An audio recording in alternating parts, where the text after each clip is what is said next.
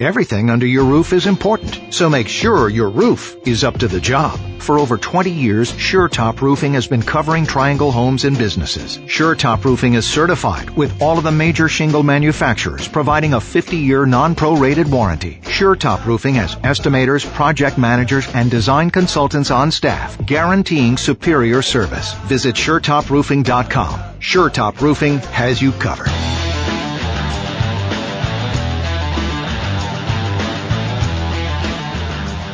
Sure Top Roofing presents the Carolina Contractor with your host, Donnie Blanchard. Brought to you by GAF Roofing, Shingles and Materials. We protect what matters most. And Mid-Atlantic Roofing Supply in Garner, a roofing supplier with a different approach.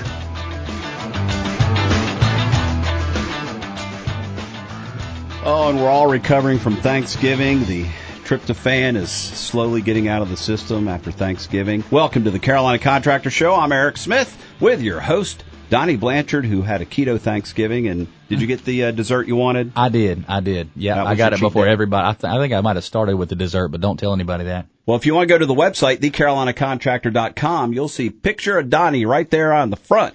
and you'll also learn a lot about the show, including past topics. Last week, we are talking about construction terminology and phrases, acronyms, and stuff you see printed on materials when you go to like a Lowe's or a, a home supply store, and you might wonder what it means.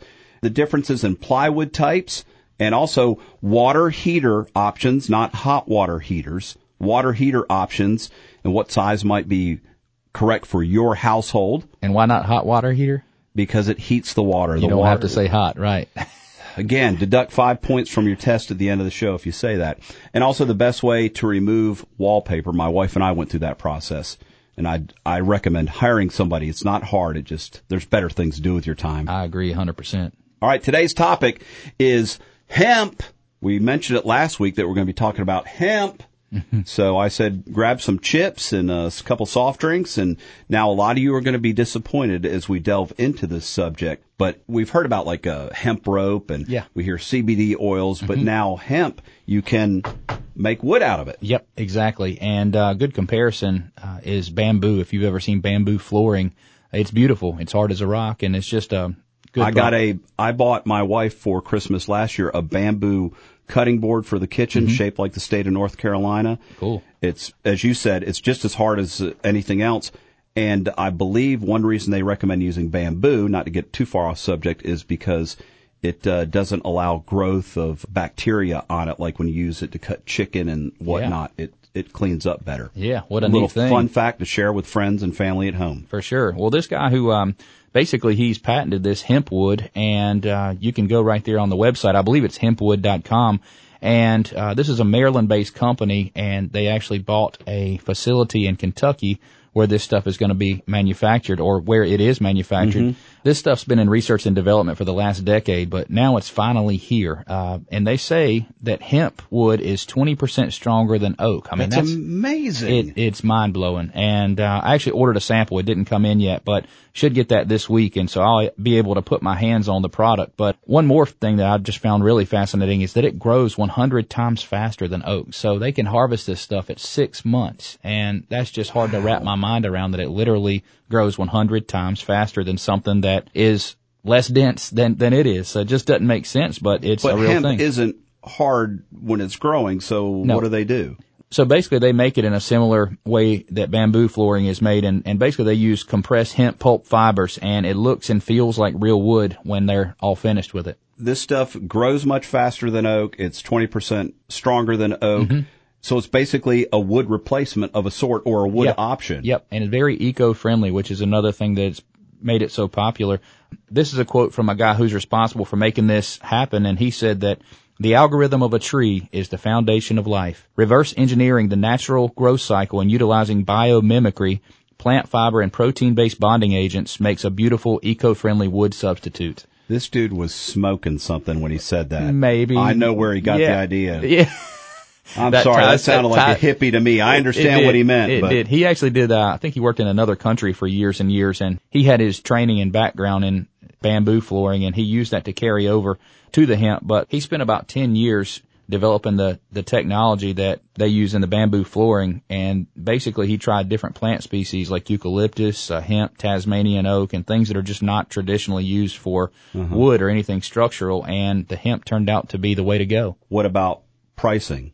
Is hemp going to be cheaper, more expensive, or do we know? Yeah, so they actually say that this is going to be cheaper than wood. So uh, it's not widely available. So when we see it on the shelves and it's a common product in our house, that'll be a better indicator. But more so, it's going to save. You know, it's going to disrupt the sixty billion dollar wood industry because if this stuff can be used structurally and in different applications, it's going to turn everything on its head. You said earlier the time is six months to harvest. So in theory, a farmer could switch over to growing this in possibly two crops a year. I don't Yeah. know the growing season. Absolutely. And then he's just using the same land that he was using for farming. So he's growing a wood supply in Yep. six months without cutting down a single tree. That's it. Tobacco is is on its way out, and I really Yeah. feel like this is the next wave, especially here in North Carolina. And uh, for instance, we did a roof about a month ago for a gentleman who's building a house, and he's building a big house because he's a hemp farmer.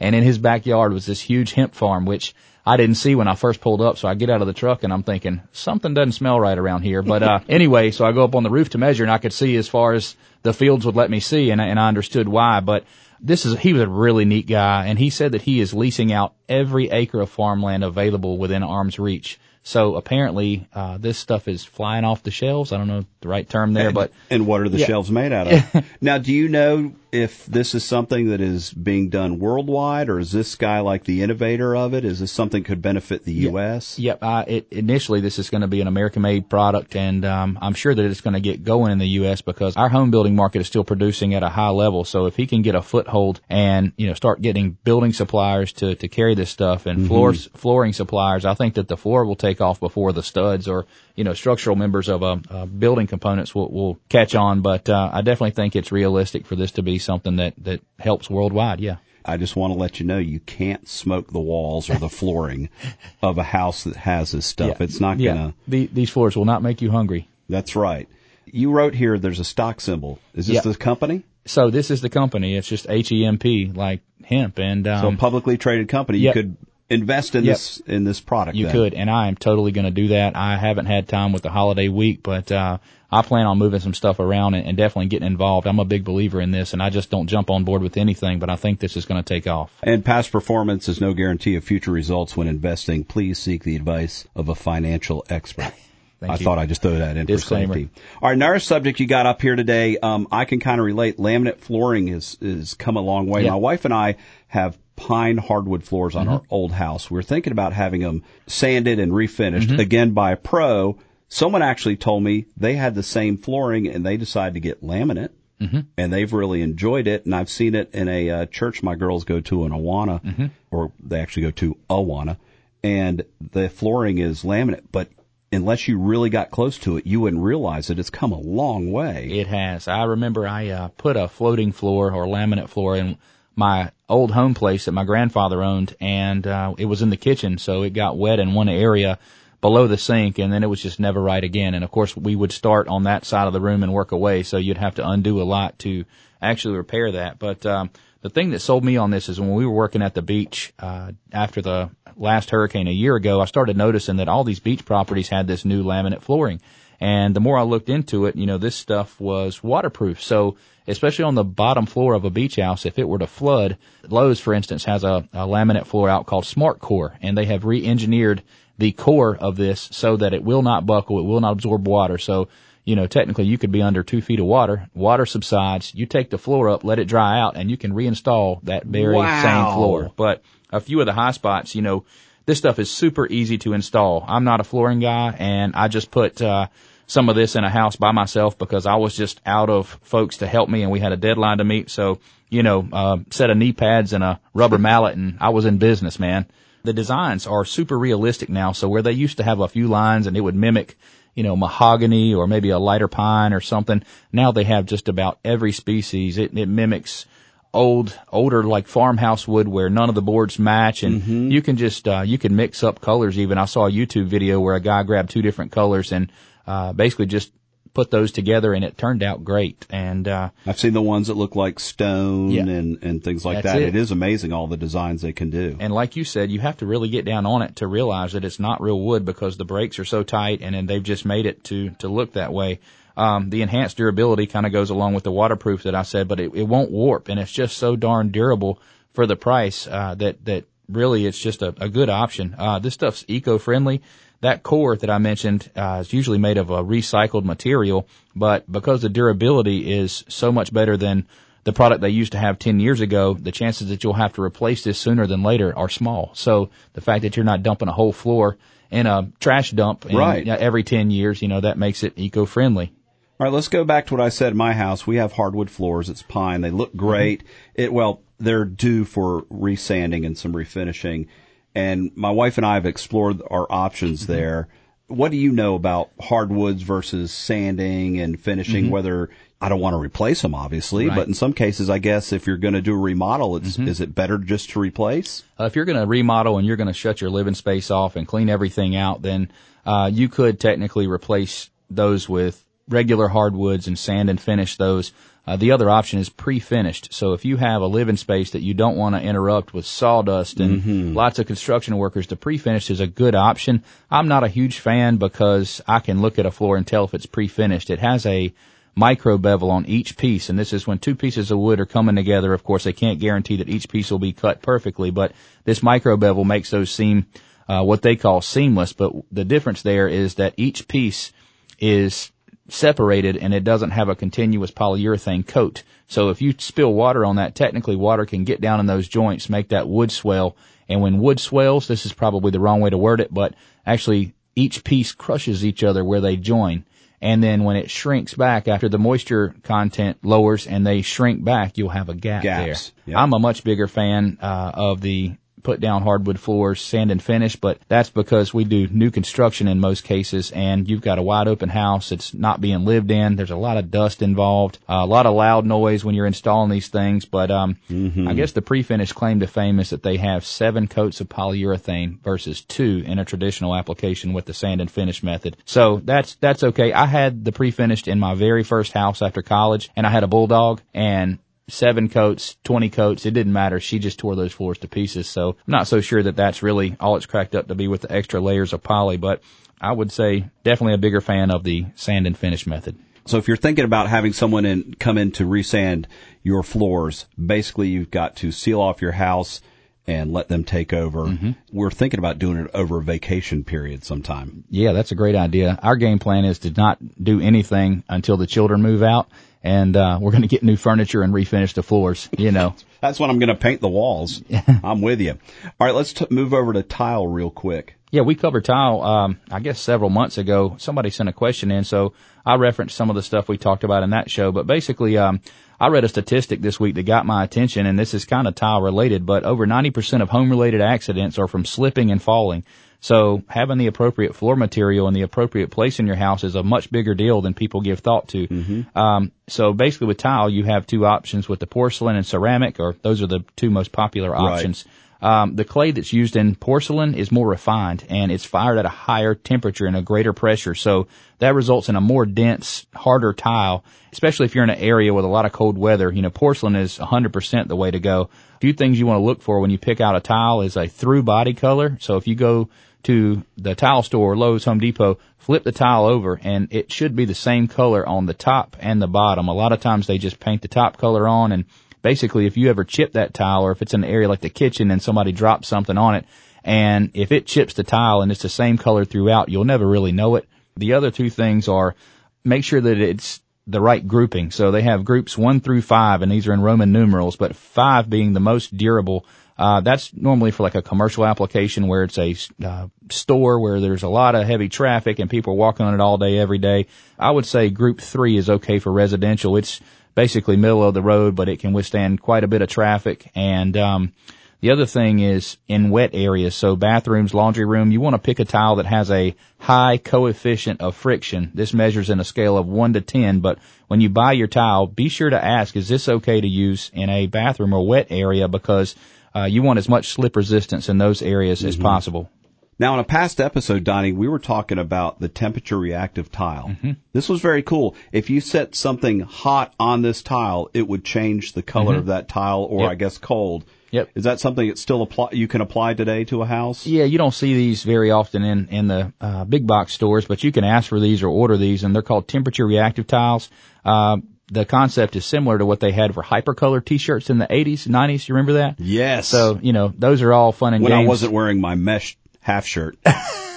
a belly shirt. I just Yeah. had a uh, crazy visual there. Okay. Sorry, everybody. I apologize. Yeah, right. Um, a feature of these temperature reactive tiles that I like is that they have these, uh, basically they're glass tiles and they're coated with a thermochromic paint. And, uh, they put these in a shower, so you can imagine turning your shower on. It starts out cold and as it gets warmer, you know, the tiles changing colors. You're just waking up with your coffee and. Disco you know, shower. Yeah, that's almost like a trippy experience, but I think it's cool. All right, we'll put that information up on the website, thecarolinacontractor.com, and you can also submit questions to Donnie at that website, thecarolinacontractor.com. There's a little button to click on and put in your information there, and Donnie will answer those emails, and then he picks the best of the crop, and we answer them on the show. And we are going to do that next, so hang on.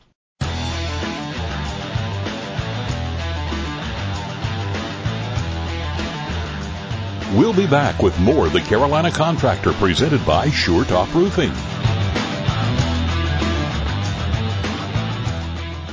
Everything under your roof is important, so make sure your roof is up to the job. For over 20 years, SureTop Roofing has been covering Triangle homes and businesses. SureTop Roofing is certified with all of the major shingle manufacturers, providing a 50-year non-prorated warranty. SureTop Roofing has estimators, project managers, and design consultants on staff, guaranteeing superior service. Visit SureTopRoofing.com. SureTop Roofing has you covered. Welcome back to The Carolina Contractor with your host, Donnie Blanchard, presented by Sure Top Roofing.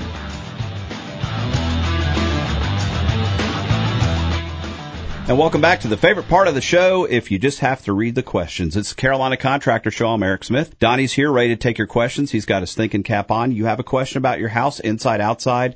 Submit your questions to the carolinacontractor.com.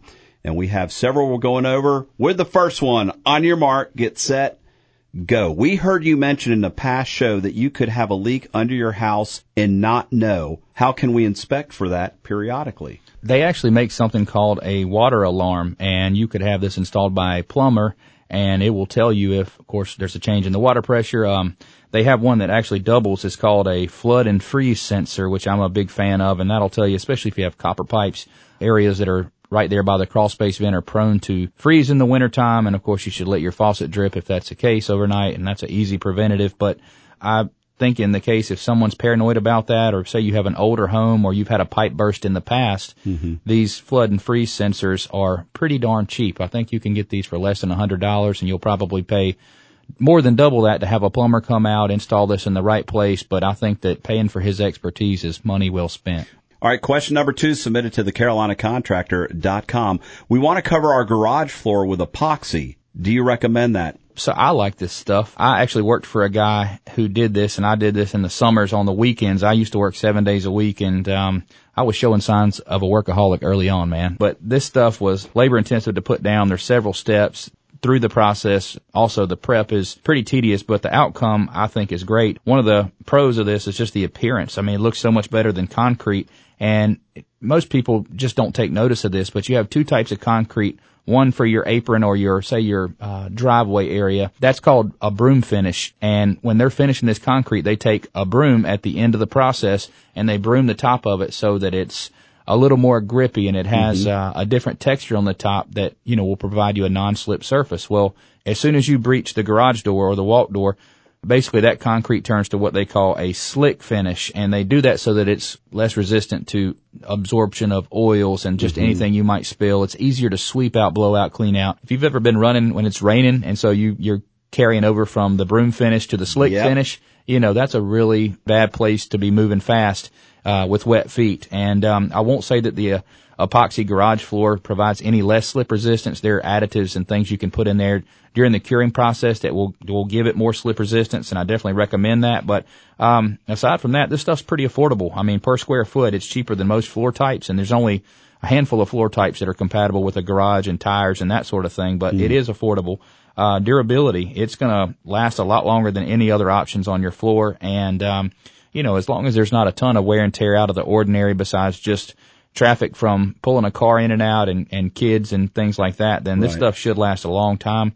It's protective, so it seals all the pores in that concrete, and it basically it makes even the slick finish uh, more maintenance free, and cleanup is just a breeze. If there were any cons, I would have to say that uh, the prep to do this, if you're going to do it yourself, is a bear. The the chemicals associated with the application are not good for you, and it is very strong. Probably a thing like we mentioned uh, earlier. You you might want to check out of the house on a vacation and have this done while you're gone. But um, you know, it's a one-shot deal. It's really hard to remove if you don't like the color or something. So be sure you get what you like on the first go round. Are you saying this probably isn't a DIY? Eh, they sell a lot of DIY kits for this, but I don't think that I would take it on, and I'm pretty handy. So, okay. um, especially if you have a bigger garage, you probably want to leave it to the pros because if you don't do this right, it's an expensive mistake. Could you put it on the broom finish of a driveway? Would there be any reason? I'm just curious. Oh, you totally can. It's just, uh, would it, it make sense? Uh, yeah, I think it would involve adding an extra layer because it's just, uh, the broom finish just has more gaps to fill than what the slick finish would. Okay.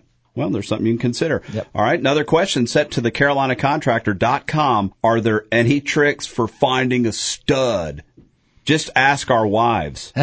um, we have an old plaster wall and a stud finder does not work well. Yeah, so there's um, a lot of jokes here. Yeah. Okay, I go. You ever go around with a, a, true stud finder? Yeah. And then hold it up to yourself and make it beep and go, "Hey, it works." Yeah. Oh, I totally did uh, that. that. We haven't used a stud finder in about five or six years, and my son helped me hang a shelf in our guest room the other day I went to the stud finder that we haven't used in so long and I pick it up expecting the batteries to be dead and uh, of course it was still humming right along and mm-hmm. I kind of ran it across my chest and my son's standing there of course reluctant to help in the first place and I'm like, wow, can you believe this thing still works? And I'd press the button when it would pass by me and he didn't get it at first until he saw my wife roll her eyes, and I'm thought I thought I have the worst dad jokes. But anyway, is there a trick for finding a stud? There are several things I have up my sleeve here, and I've accumulated these over the years. But one thing that's really easy is if you get down on the baseboard. Usually the baseboard has been nailed into a stud, so you can't always find a hole, but you can usually find a blemish where somebody tried to putty a hole, and mm-hmm. that's a mm-hmm. good starting point. It's much less evasive than anything else. Um,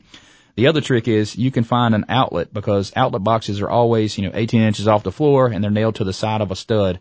Uh, rule of thumb with electricians is they're usually nailed on the right side of the stud. So if you see the box, the stud is usually to the left of that box. Take off the plate uh, on the outlet, and usually you can see a little piece of wood there. Even if you can't, you could take like a small nail or something and just go through there and just feel for the stud because you know it's not always on the left side, but that's a good way to check, and it's only one screw to remove to find that out. And you know the trick with the uh, refrigerator magnets and stuff? I do. So explain that. Basically take a, I don't know, two foot piece of fishing line. Um, if you got a couple refrigerator magnets that are throwaways, or you could just buy a couple of throwaways, you take the magnets off of the back of those or anything similar to that, and basically you sandwich those together with super glue. And of course the fishing line needs to be in between there embedded in the super glue. So basically you make like a pendulum swinging magnet and, uh, you can run that up a wall and a lot of times what that'll do is it'll either grab the drywall screw that goes into the stud or a nail that's in the stud. That magnet is just strong enough to penetrate that drywall or whatever the wall surface is and it'll usually give you a, a good indication on, on where that stud is.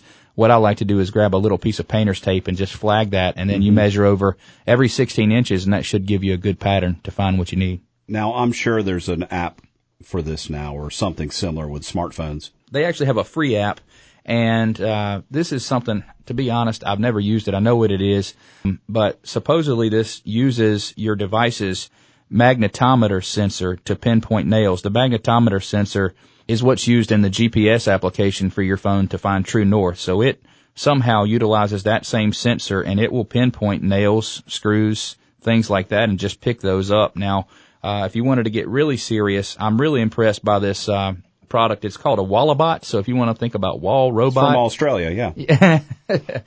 It's uh, W-A-L-A-B-O-T, and I believe the website is just walabot.com. But this thing is fascinating. I think it was um, originally on as a Kickstart. Oh wow, uh, yeah, yeah, a startup Well, company, fundraising. and uh, this thing is one of the Kickstart companies that really took off. But it's a, a really neat thing, and it connects right to your smartphone. But what I like about it is it will go through. Uh, it'll find metal studs. It'll find wood studs. Uh, it can actually see through concrete. So if you're trying to see if concrete has reinforcing rebar in there, it will pick up the rebar and it actually works. I've seen several videos. I haven't personally tried this out because I haven't had a need for it, but if you are in an older home and you have no idea what's behind the walls, this thing's about a $60 investment that could save you from poking holes all over the place. And, uh, the way it does it, uh, different than a thermal imaging camera, this thing uses a radio frequency to see through and just bounce those uh, radio waves back and tell it what's back there. But I will tell you this: the easiest thing to do is buy a stud finder. Yeah. And now they're putting um, not they're not true laser levels, Mm-hmm. but it actually has a red light with arrows. So when you're holding against the wall, you can see where your line is for the starts. center of the stud finder. Oh. So you can mark it, and then you know where your center mark Yeah. is for your stud. I'm old school. I can just knock on a wall and tell where it's hollow and where it's not. But uh, somebody taught me that years ago. And I guess if you're ever building a house, I always recommend take about 200 pictures while that thing is in the framing or just past the framing stage after your PME, plumbing, mechanical, electrical, Boom. before the uh, insulation and the drywall go up. Just take an insane amount of pictures. And I did that when we uh, first moved into our house and I can't explain as far as my wife hanging things, moving things and, you know, deciding that a towel bar was better on the other wall. It has helped me so much. And, uh, you know, you really don't need a stud finder in that case. All right, we'll put these tips up on the website, thecarolinacontractor.com. If you have a question for Donnie, go ahead and submit it at thecarolinacontractor.com. He'll answer it. He'll try to get in touch with you. Also, if you have a question about your roof, you wonder if it needs to be repaired or replaced, you know, it's a dozen or more years old, contact suretoproofing.com. Let Donnie and his staff come out there and take a peek at it and give you some straight up advice on whether it is just a repair or it does need to be replaced. But the best thing Donnie can tell you when he looks at your roof is what? Your roof looks great. Call me next year.